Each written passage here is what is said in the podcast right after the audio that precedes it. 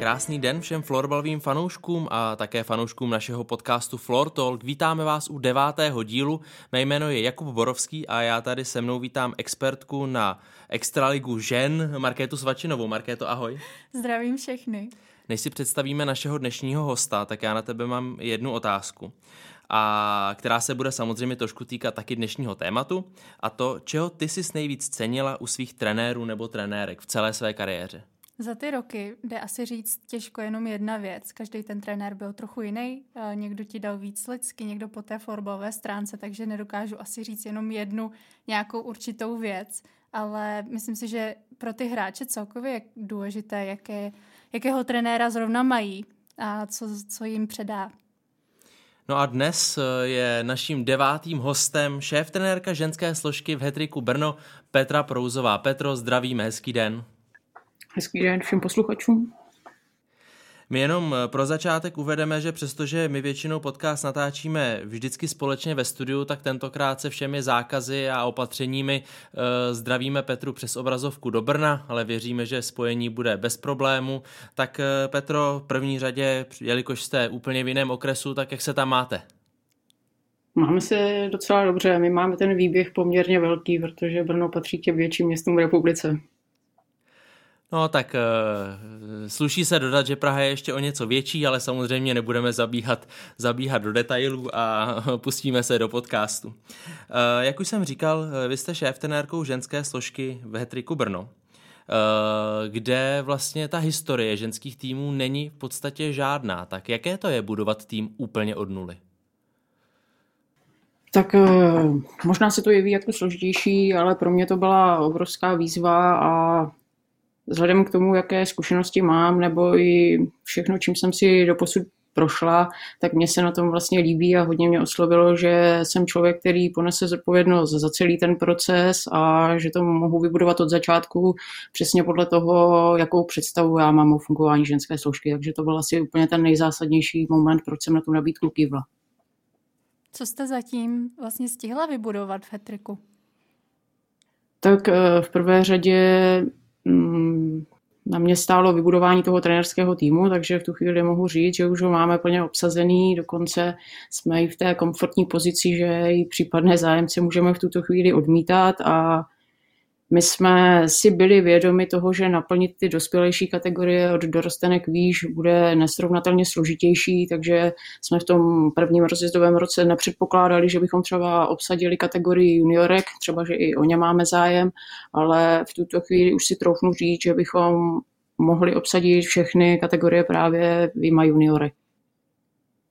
I když stoprocentní to samozřejmě ještě není. A jak se vám vlastně daří obsazovat, nebo jakými cestami uh, obsazujete a budujete ten, ten nový tým? Uh, je to třeba i skrze vaše kontakty, které jste dříve měla, nebo oslovujete i novou skupinu? Jak je na tom vlastně florbal v Brně? My jsme Tady vlastně už nějaká menší skupina hráček byla, takže tu nejmladší věkovou kategorii jsme vybudovanou částečně měli, potom využíváme ty standardní kanály, jako jsou nábory, tam už jdeme od těch nejmladších dětí, řekněme, školkového věku.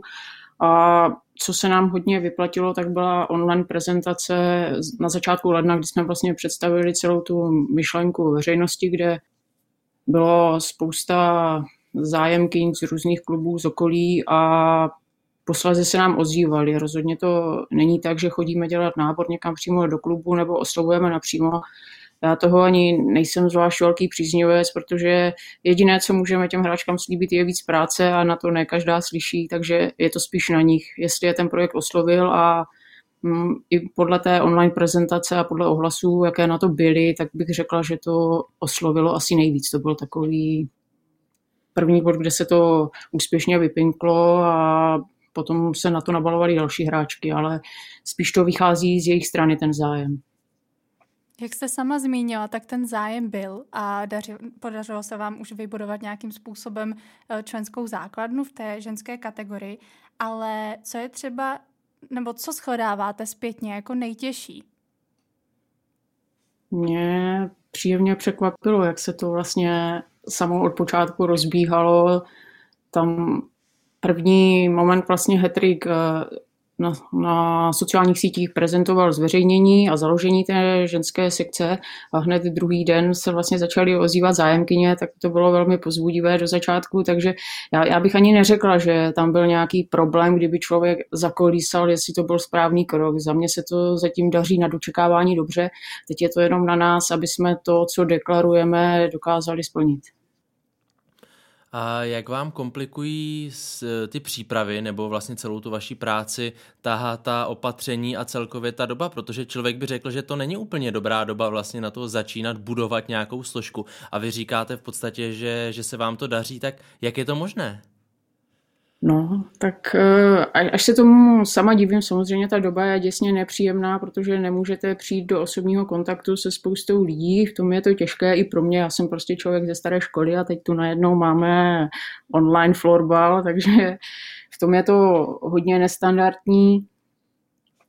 Jak to, že se nám to daří, já si myslím, že je to velkým dílem i zásluhou lidí, kteří v té ženské složce trenérské působí, že oni prostě mají dar ty lidi oslovit a strhnout je tím svým nadšením, což jako za mě je to jeden z předpokladů pro to, aby byl ten trenér úspěšný. Dát tomu přesah, dokázat eh, ty hráče zaujmout a to se nám tu daří. Jako my tu vlastně máme Moniku Chromou, která si úspěšně vede i v anketě díky trenére a ona, ona je prostě takový blázen a zvlášť u těch dětí ona je dokáže do toho zbláznit, takže tím, že ji tady máme, i tím se nám to hodně usnadnilo.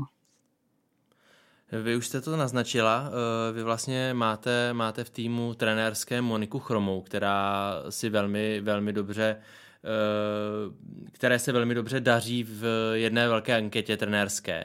Tak eh, jak to vlastně funguje, když vy nabíráte trenéry a jak to třeba bylo přímo, přímo s tou Monikou, protože předpokládám, že ona je nechci říct úplně váš svěřenec, ale, ale je vlastně takhle vyrostla trenérsky pod vámi, jestli to, jestli to vím správně.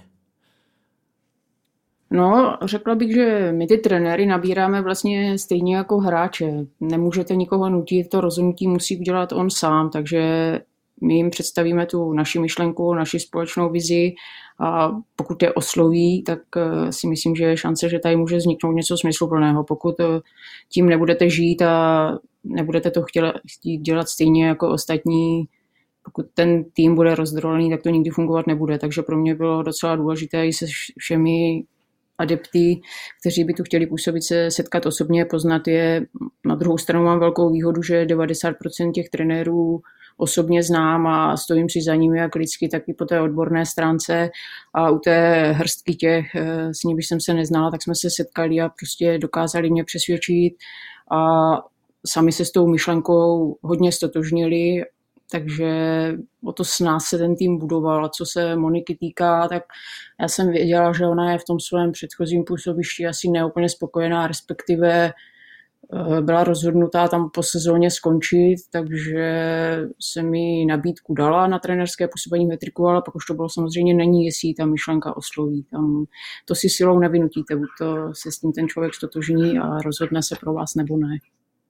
Nedivnou a jsem samozřejmě promiň, velmi ráda, Pardon. že na nabídku kývla. Tou nedílnou součástí té nynější doby je samozřejmě i ta forma online tréninku, o které jste taky se sama zmiňovala. Mohla byste mi jako bývalé hráčce, která už to nezažila, vlastně nastínit, jak třeba takový trénink probíhá? Tak my se to snažíme dělat co nejpestřejší, dokonce u těch nejmladších kategorií se do toho snažíme vtáhnout rodiče, takže to jsou kondiční tréninky třeba na bázi rodič-dítě, potom děláme u těch starších dětí, děláme třeba i taktiku, rozbory utkání, nějaké detaily do hry a je tam i online trénink s florbalkou, kdy máme takovou sestavu cviků, kterou se snažíme i v tom domácím prostředí do toho dostat a prostě kontrolujeme, předvádíme jim a děláme to i různou soutěžní formou, různé kvízy nebo i debaty s nějakými osobnostmi ze světa sportu. Když se dostaneme vlastně k tomu vašemu přesunu, tak eh, vy jste šla ze Židenic do Hetriku, což eh, jsou takový městští rivalové. Eh, jak vy vlastně vnímáte ten váš přesun a, a jaké, jak to vlastně proběhlo i ze stran Židenic? Dá se říct, že to bylo trochu vyostřené, nebo se to přijalo tak nějak vlastně, že to tak prostě je? Já bych asi řekla, že se to přijalo tak, jak v Židenicích všechno, že, že bylo ticho a měsíc se nic nedělo. A vzhledem k tomu, že se nic nedělo, tak mm, asi nebyl důvod tam setrvávat, ale to nejzásadnější v tom mém rozhodnutí bylo, že vlastně mně přišlo, že ten klub se nestotožnil s tou myšlenkou vybudovat něco, eh, co, co má přesah a ta snaha posunout Brno někam trošku výš v tom českém florbalu, že možná ta myšlenka byla příliš ambiciozní budovat klub, který bude konkurenceschopný a proto to nedopadlo. Asi byla příliš odvážná. Takže vaše ta myšlenka, o které jste taky teď hovořila, je vybudovat úplně tým na té nejvyšší úrovni a klub uh, té nejvyšší úrovně. Ano, protože já si myslím, že v Brně je ten florbal už prostě tak dlouho, že by jsme měli být trošičku vidět a zatím se tak nedělo. A věřím, že ta naše cesta, která pojímá florbal hodně komplexně, tomu může pomoct. Alespoň ta dosavadní práce v Židenicích i ohlas, jaký na to byl, i třeba ze strany trenérů jiných klubů, tak mě to trošičku dodalo odvahu, že si myslím, že se nám to ve triku může podařit. Když se ještě vrátíme eh, k těm židenicím, tak byste vlastně v minulé sezóně měli, nebo vaše minulá sezóna byla, byla velmi dobrá. Dokonce eh, koronavirus zastavil možná překvapení v tom, že byste, že byste mohli postoupit do semifinále Extraligy žen. Tak jak vy teď zpětně vidíte tu, tu sezónu, eh, jak se podle vás vydařila a, a bylo by z tohoto semifinále nebo možná ještě něco víc? Jako myslím si, že by bylo asi příliš odvážné tvrdit, jestli by z toho bylo ještě něco víc než semifinále.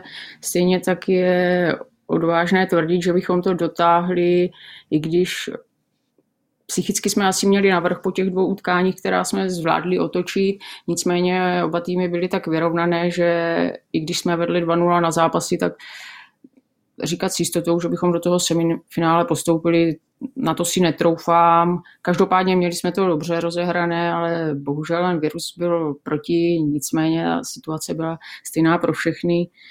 Takže asi nad tím v tu chvíli nikdo neplakal a bral to tak, jak to je. Celkově se ta sezóna vyvíjela velmi dobře. Výjima jednoho, dvou zápasů ten tým prokazoval velkou sílu, hlavně takovou vnitřní sílu, semknutost a zápasy, které by třeba v předchozích sezónách nevyhrál, tak tady dokázal i v těch kritických chvílích překlápět na svou stranu a tím se jednak hodně nastartovala, hlavně byl ten tým velmi silný psychický a byl pracovitý a třeba i ten trénink probíhal kolikrát soutěživě, že já jsem ho někdy měla nachystaný nějak a najednou to chytlo takový drive, takže jsem třeba ho i poskládala v průběhu toho tréninku, aby se nenarušila ta energie, která z toho týmu šla. Takže v tom směru to bylo velmi pěkné, ta sezóna byla zdařilá, ale já se na to nedívám jenom jako na jednu sezónu. Na spousta lidí zvenku to hodnotila, jako že to byl obrovský úspěch, že to bylo nečekané a pro mě to zase takové překvapení nebylo, protože my jsme na tom pracovali od doby, co já jsem u toho týmu byla. My jsme ho vlastně celý přebudovali, my jsme tam dali juniorky, které prostě splňovaly ty morální předpoklady a byli tak pracovité, jak jsme si představovali a šli tam už v tom mladém věku a museli si tam vytrpět vlastně ty dvě baráže. Přesto já jsem věřila, že to zvládnou a myslím si, že právě ta psychická výhoda nebo to, že oni si prošli takhle těžkými zápasy, potom třeba i svým dílem přispělo k úspěchu v těch prvních dvou utkáních s Tigers. A jaké třeba vy máte ráda typy hráček ve svém týmu?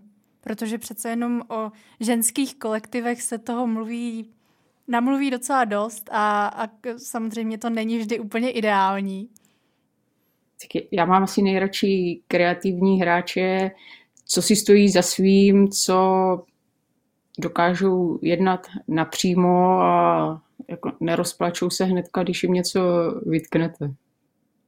A vy jste jako trenérka jaká? Nebo jak se cítíte vy? Eh, protože přece jenom někteří trenéři jsou více takový výbušní, někdo je naopak větší kliděs. Tak kliděs jsem asi v soukromí, ale na, na střídačce se mě to někdy kolikrát nedařilo. On tam na té střídačce prostě ten hráč na hřišti, on si tu energii vybije tím, že se hýbe, kdežto vy jako trenér tam musíte stát a, a někdy trpět a navíc, když jste tam jako člověk sám, protože ten náš realizační tým, de facto já jsem to dělala jako celých bezmála pět let sama, takže o to, o to je to složitější, že vy nemáte moc jak ty emoce ventilovat, takže v tomto směru to se mnou asi nebylo jednoduché. Na druhou stranu si myslím, že jsem trenér, který se snaží jako toho hráče poznat po všech stránkách. Já toho o nich vím spoustu i z jejich života, rodinné zázemí a všechno. Snažím se k ním přistupovat maximálně individuálně, ale zároveň jsem určitě i náročný trenér a vyžaduju nějaký odpovídající přístup, protože bez toho to nejde. Já vždycky říkám, že co si neodpracujete, to nemáte a prostě ten výsledek se v úvozovkách okecat nedá. Vy, před váma teď je vlastně nová výzva v tom, že budujete něco opravdu od začátku, ale jaké jsou tedy vlastně ty vaše trenérské cíle a míříte, co se týká klubové úrovně, opravdu do té top dvojky nebo top klub v České republice, ale co třeba reprezentace? Myslíte taky na nějakou takovouhle vaši cestu nebo se spíše vidíte na té klubové úrovni? Já si myslím, že z té pozice šéf trenéra vás eh, ten klub zatíží natolik, že v tuto chvíli tyhle myšlenky nemám.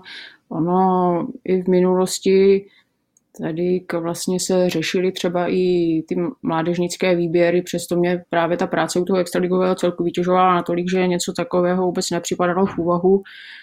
V minulosti, já nevím, jestli to bylo v roce 2007, 2008, už nevím asi jako, co to bylo za nápad, jsme se tehdy hlásili do výběrového řízení na post trenérů juniorské dívčí reprezentace, kde jsme vlastně prošli až do finále kde nakonec uspěli Míša Běhanová s panem Maroškem a myslím si, že to byla tehdy správná volba, oprávněná, protože přivezli medaily, což je ta nejlepší pečeť. Navíc tehdy by to vyžadovalo i z mé strany skončit s aktivním hraním, co se mě ještě nechtělo, ale tak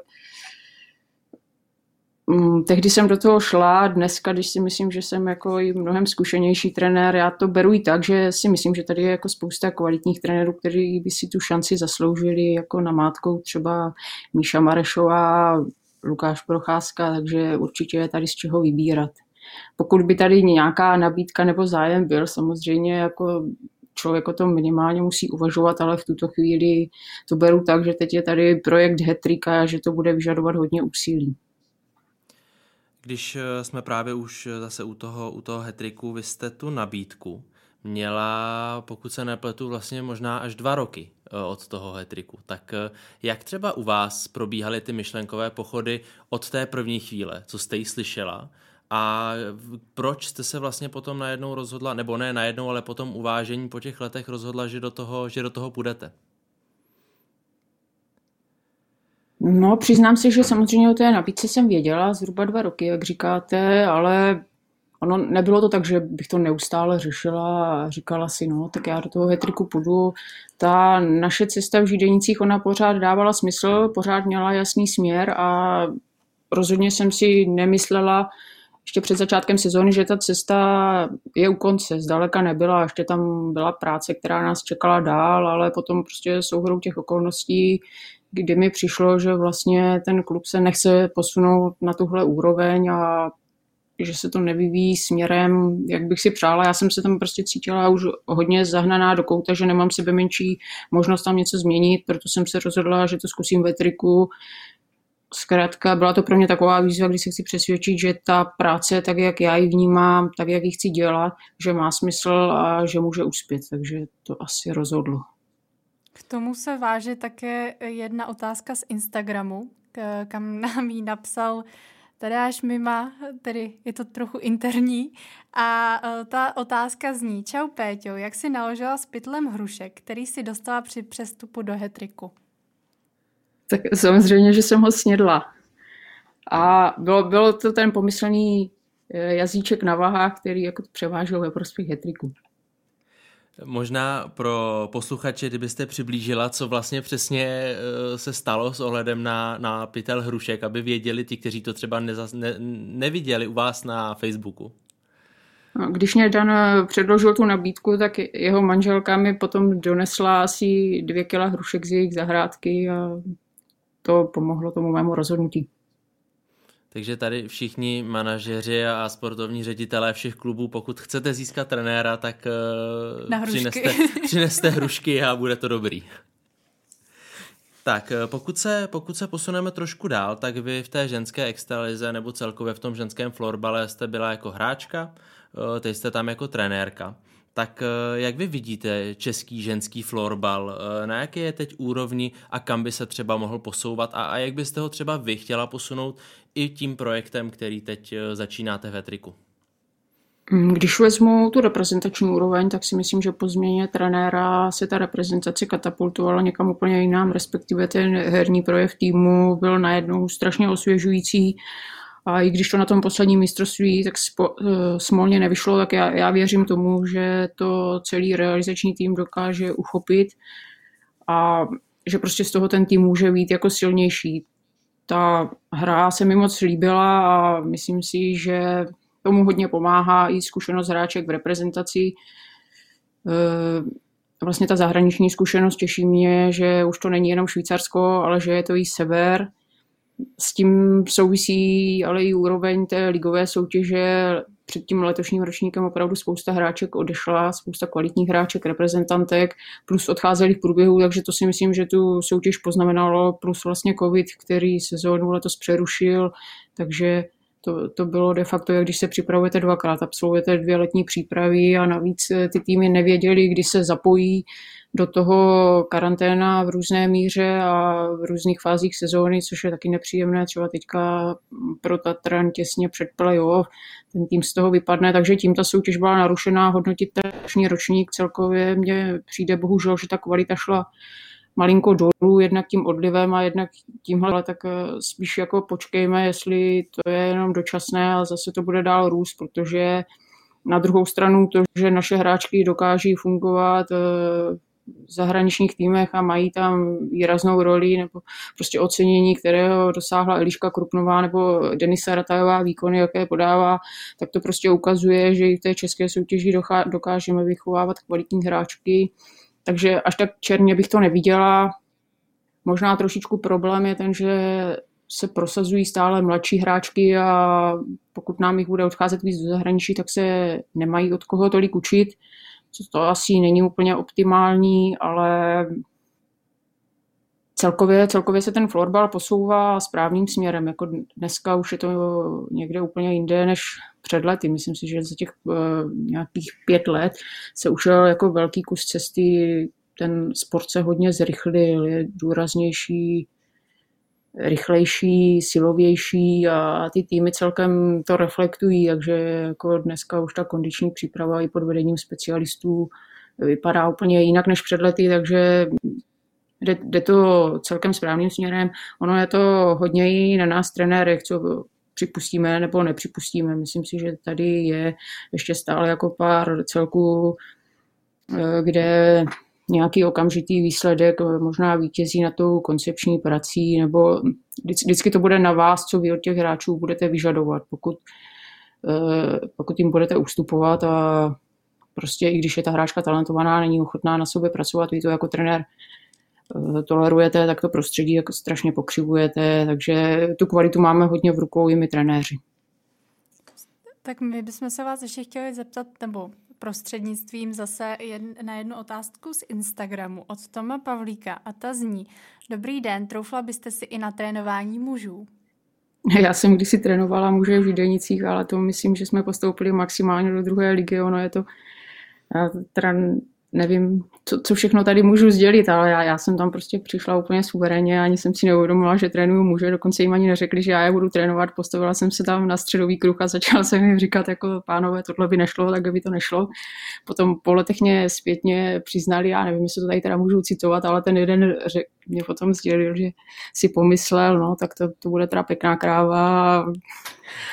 Ale jako našli jsme k sobě velmi rychle cestu, no, to bylo hodně dané tím, že se nám podařilo ten tým vytáhnout asi o tři soutěže výš a že ti muži prostě, oni jsou takový přímější, nemusíte to tam balit ty věty do nějakých kudrdlinek a oni to i chtějí slyšet tak nějak otevřeně na rovinu, takže v tomhle to třeba pro mě bylo mnohem snažší, nebo tam jeden z těch kluků, on byl psycholog, já jsem to s ním potom třeba řešila zpětně i ty ženský týmy, on mě tehdy řekl, ty ženy, oni, oni ani nevědí, proč to dělají, to my chlapi, my to prostě víme, takže taky to, taky to není tak úplně pravda, nedá se to tak paušalizovat, ale možná na tom něco bude, jako v něčem. Trénovat ty kluky bylo jednodušší, oni jsou i tak nějak přirozeně kreativnější.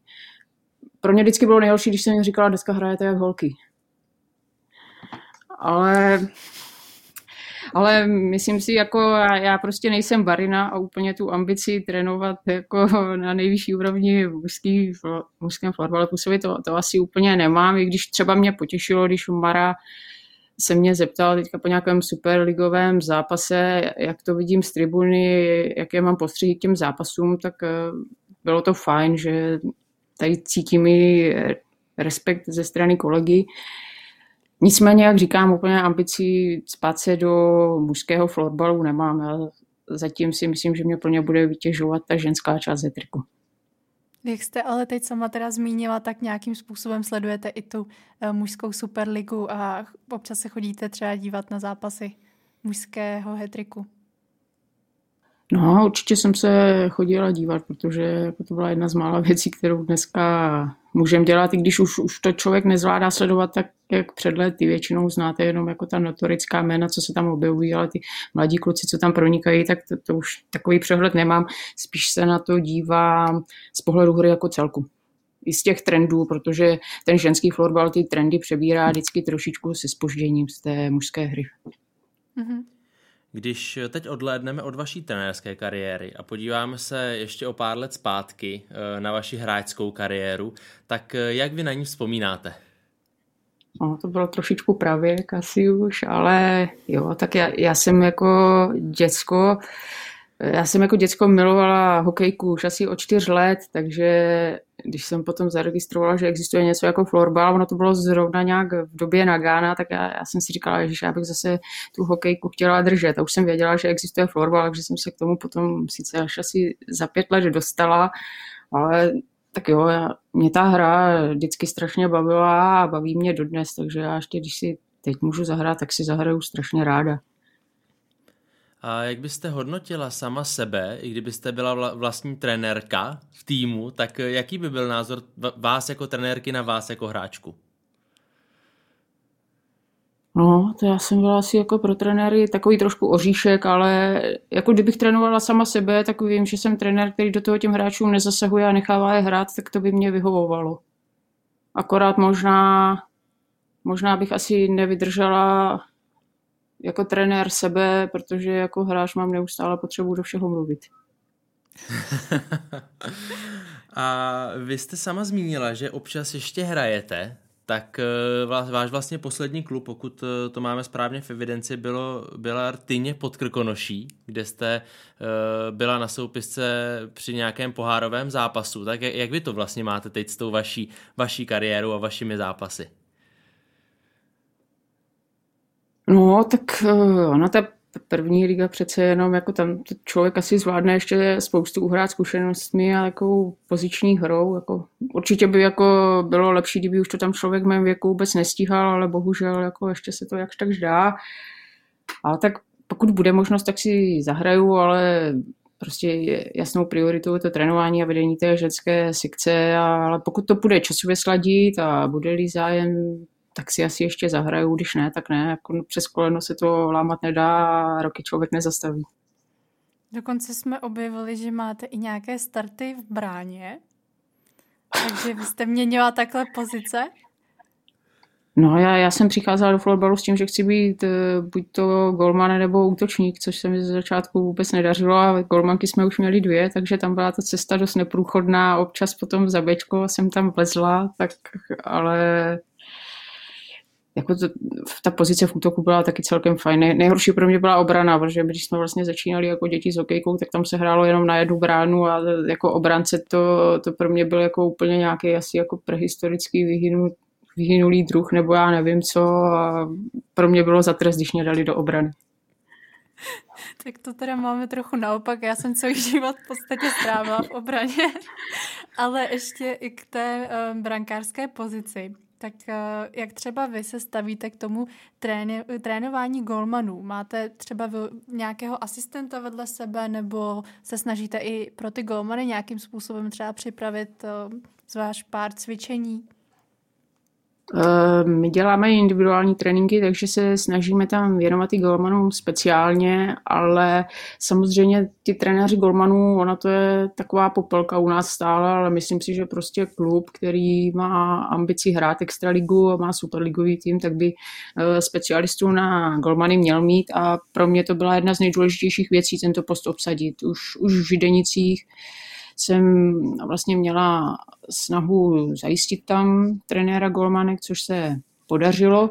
Stejně tak eh, to byl pro mě jeden z nejdůležitějších úkolů v té ženské složce hetriku a jsem ráda, že se nám tuto pozici podařilo obsadit s chodou okolností golmankou z mého prvního brněnského týmu. Takže zase je tam ta lidská provázanost a na tu spolupráci se moc těším protože já jako trenér dokážu ten trénink připravit, nebo já hodně čerpám inspirace třeba z různých kempů v NHL a podobně, kde i ty skills dovednosti mají hodně propracované a tam je vidět, že se těm golmanům věnují, takže já to třeba v rámci cvičení dokážu nachystat, já, já i vidím, že se ten golman nepohybuje a nechová tak, jak by měl, ale nemám tu zkušenost, nedokážu mu to mu ukázat. Navíc on ten golmanský styl se poměrně vidí, takže si ani netroufám tam dávat rady proto pro mě obsazení postu trenéra Golmanek bylo hodně důležité. Když teď odhlédneme na chvilku úplně od florbalu, tak eh, jaká vy jste vlastně, když máte čas i na sebe a, a nejenom na florbal, jaké jsou vaše koníčky, co děláte ráda, když zrovna máte chvilku volna?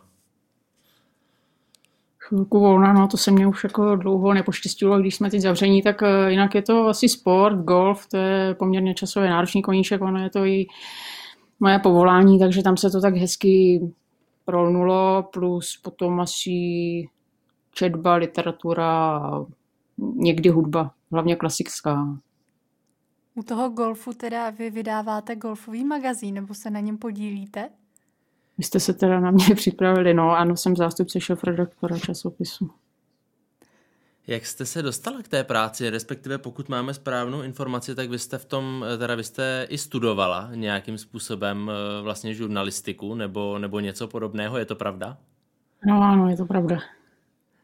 Já jsem teda původně studovala přírodovědskou fakultu, ale já jsem asi tak nějak podvědomě vždycky toužila potom věnovat se žurnalistice, protože už, už jako dítě jsem mi komentovala takové ty stolní fotbaly a vyrůstala jsem na pořadech s mikrofonem za hokejem, takže to ve mně tak nějak bylo. Když jsem se potom dozvěděla, že v Brně budou otevírat fakultu žurnalistiky, tak jsem se přihlásila, takže nakonec jsem to i vystudovala. Co se týká mojeho povolání v časopise, vlastně tomu přišla tak trošku jako slepý k houslím, na druhou stranu já jsem golf jsem si chtěla vždycky zahrát a tím, že mě potom oslovil časopis golf, tak eh, vlastně k tomu i došlo.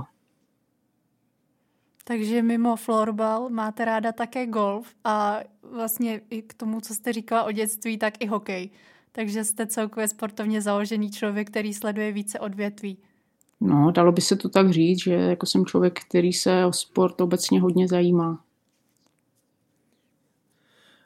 Vy jste ale zmínila, že odmala už jste komentovala nějaké stolní fotbaly a teď ve florbale je poměrně velký trend a díky bohu za to. Je to, myslím si, že to je super, že vlastně jsou zápasy komentované.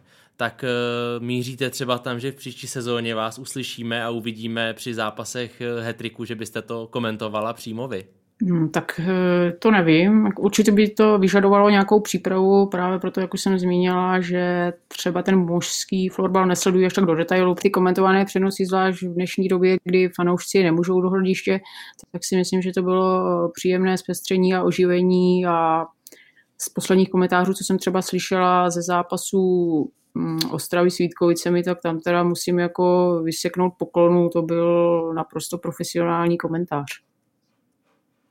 A když už jsme se znovu dostali k té ženské extravize, tak ta vrcholí během pár dní v podstatě už budeme znát úplně konečnou podobu tabulky po základní části.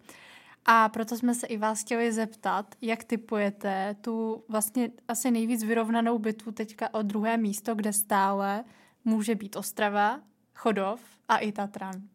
A zároveň ještě všechny týmy spolu sehrají duely. Tak eh, to nám krásně graduje, ta závěrečná část sezóny a si myslím, že asi takovou nejtěžší výchozí pozici bude mít Tatran právě vzhledem k tomu, že teďka byli nuceni přerušit hru. Takže uvidíme, jestli je to poznamená. Trošičku se toho bojím, určitě je to nepříjemné, že z toho na čas vypadli. Chodov, tam prostě musím jako vyseknout eh, velkou poklonu, jako práci, kterou odvádí Lukáš. Ono to samozřejmě platí dlouhodobě, ale když uvážíme, že letos před sezónou ten kádr prošel tak obrovskou obměnou, tak eh, jako za mě jsou příjemné překvapení a já bych jim asi to druhé místo jí přála za to, jak se s tím vypořádali a Ostrava zase oni dlouhodobě sní nejen o finále, ale určitě by chtěli to zlato mají poměrně silný kádr, nicméně pořád ještě je to takový tým, který občas postihne nějaký výpadek, takže si myslím, že ta situace je otevřená, i když asi, když srovnáme tu aktuální sílu kádru i jejich zkušenosti, tak Ostrava by se na to druhé místo měla probojovat po té základní části.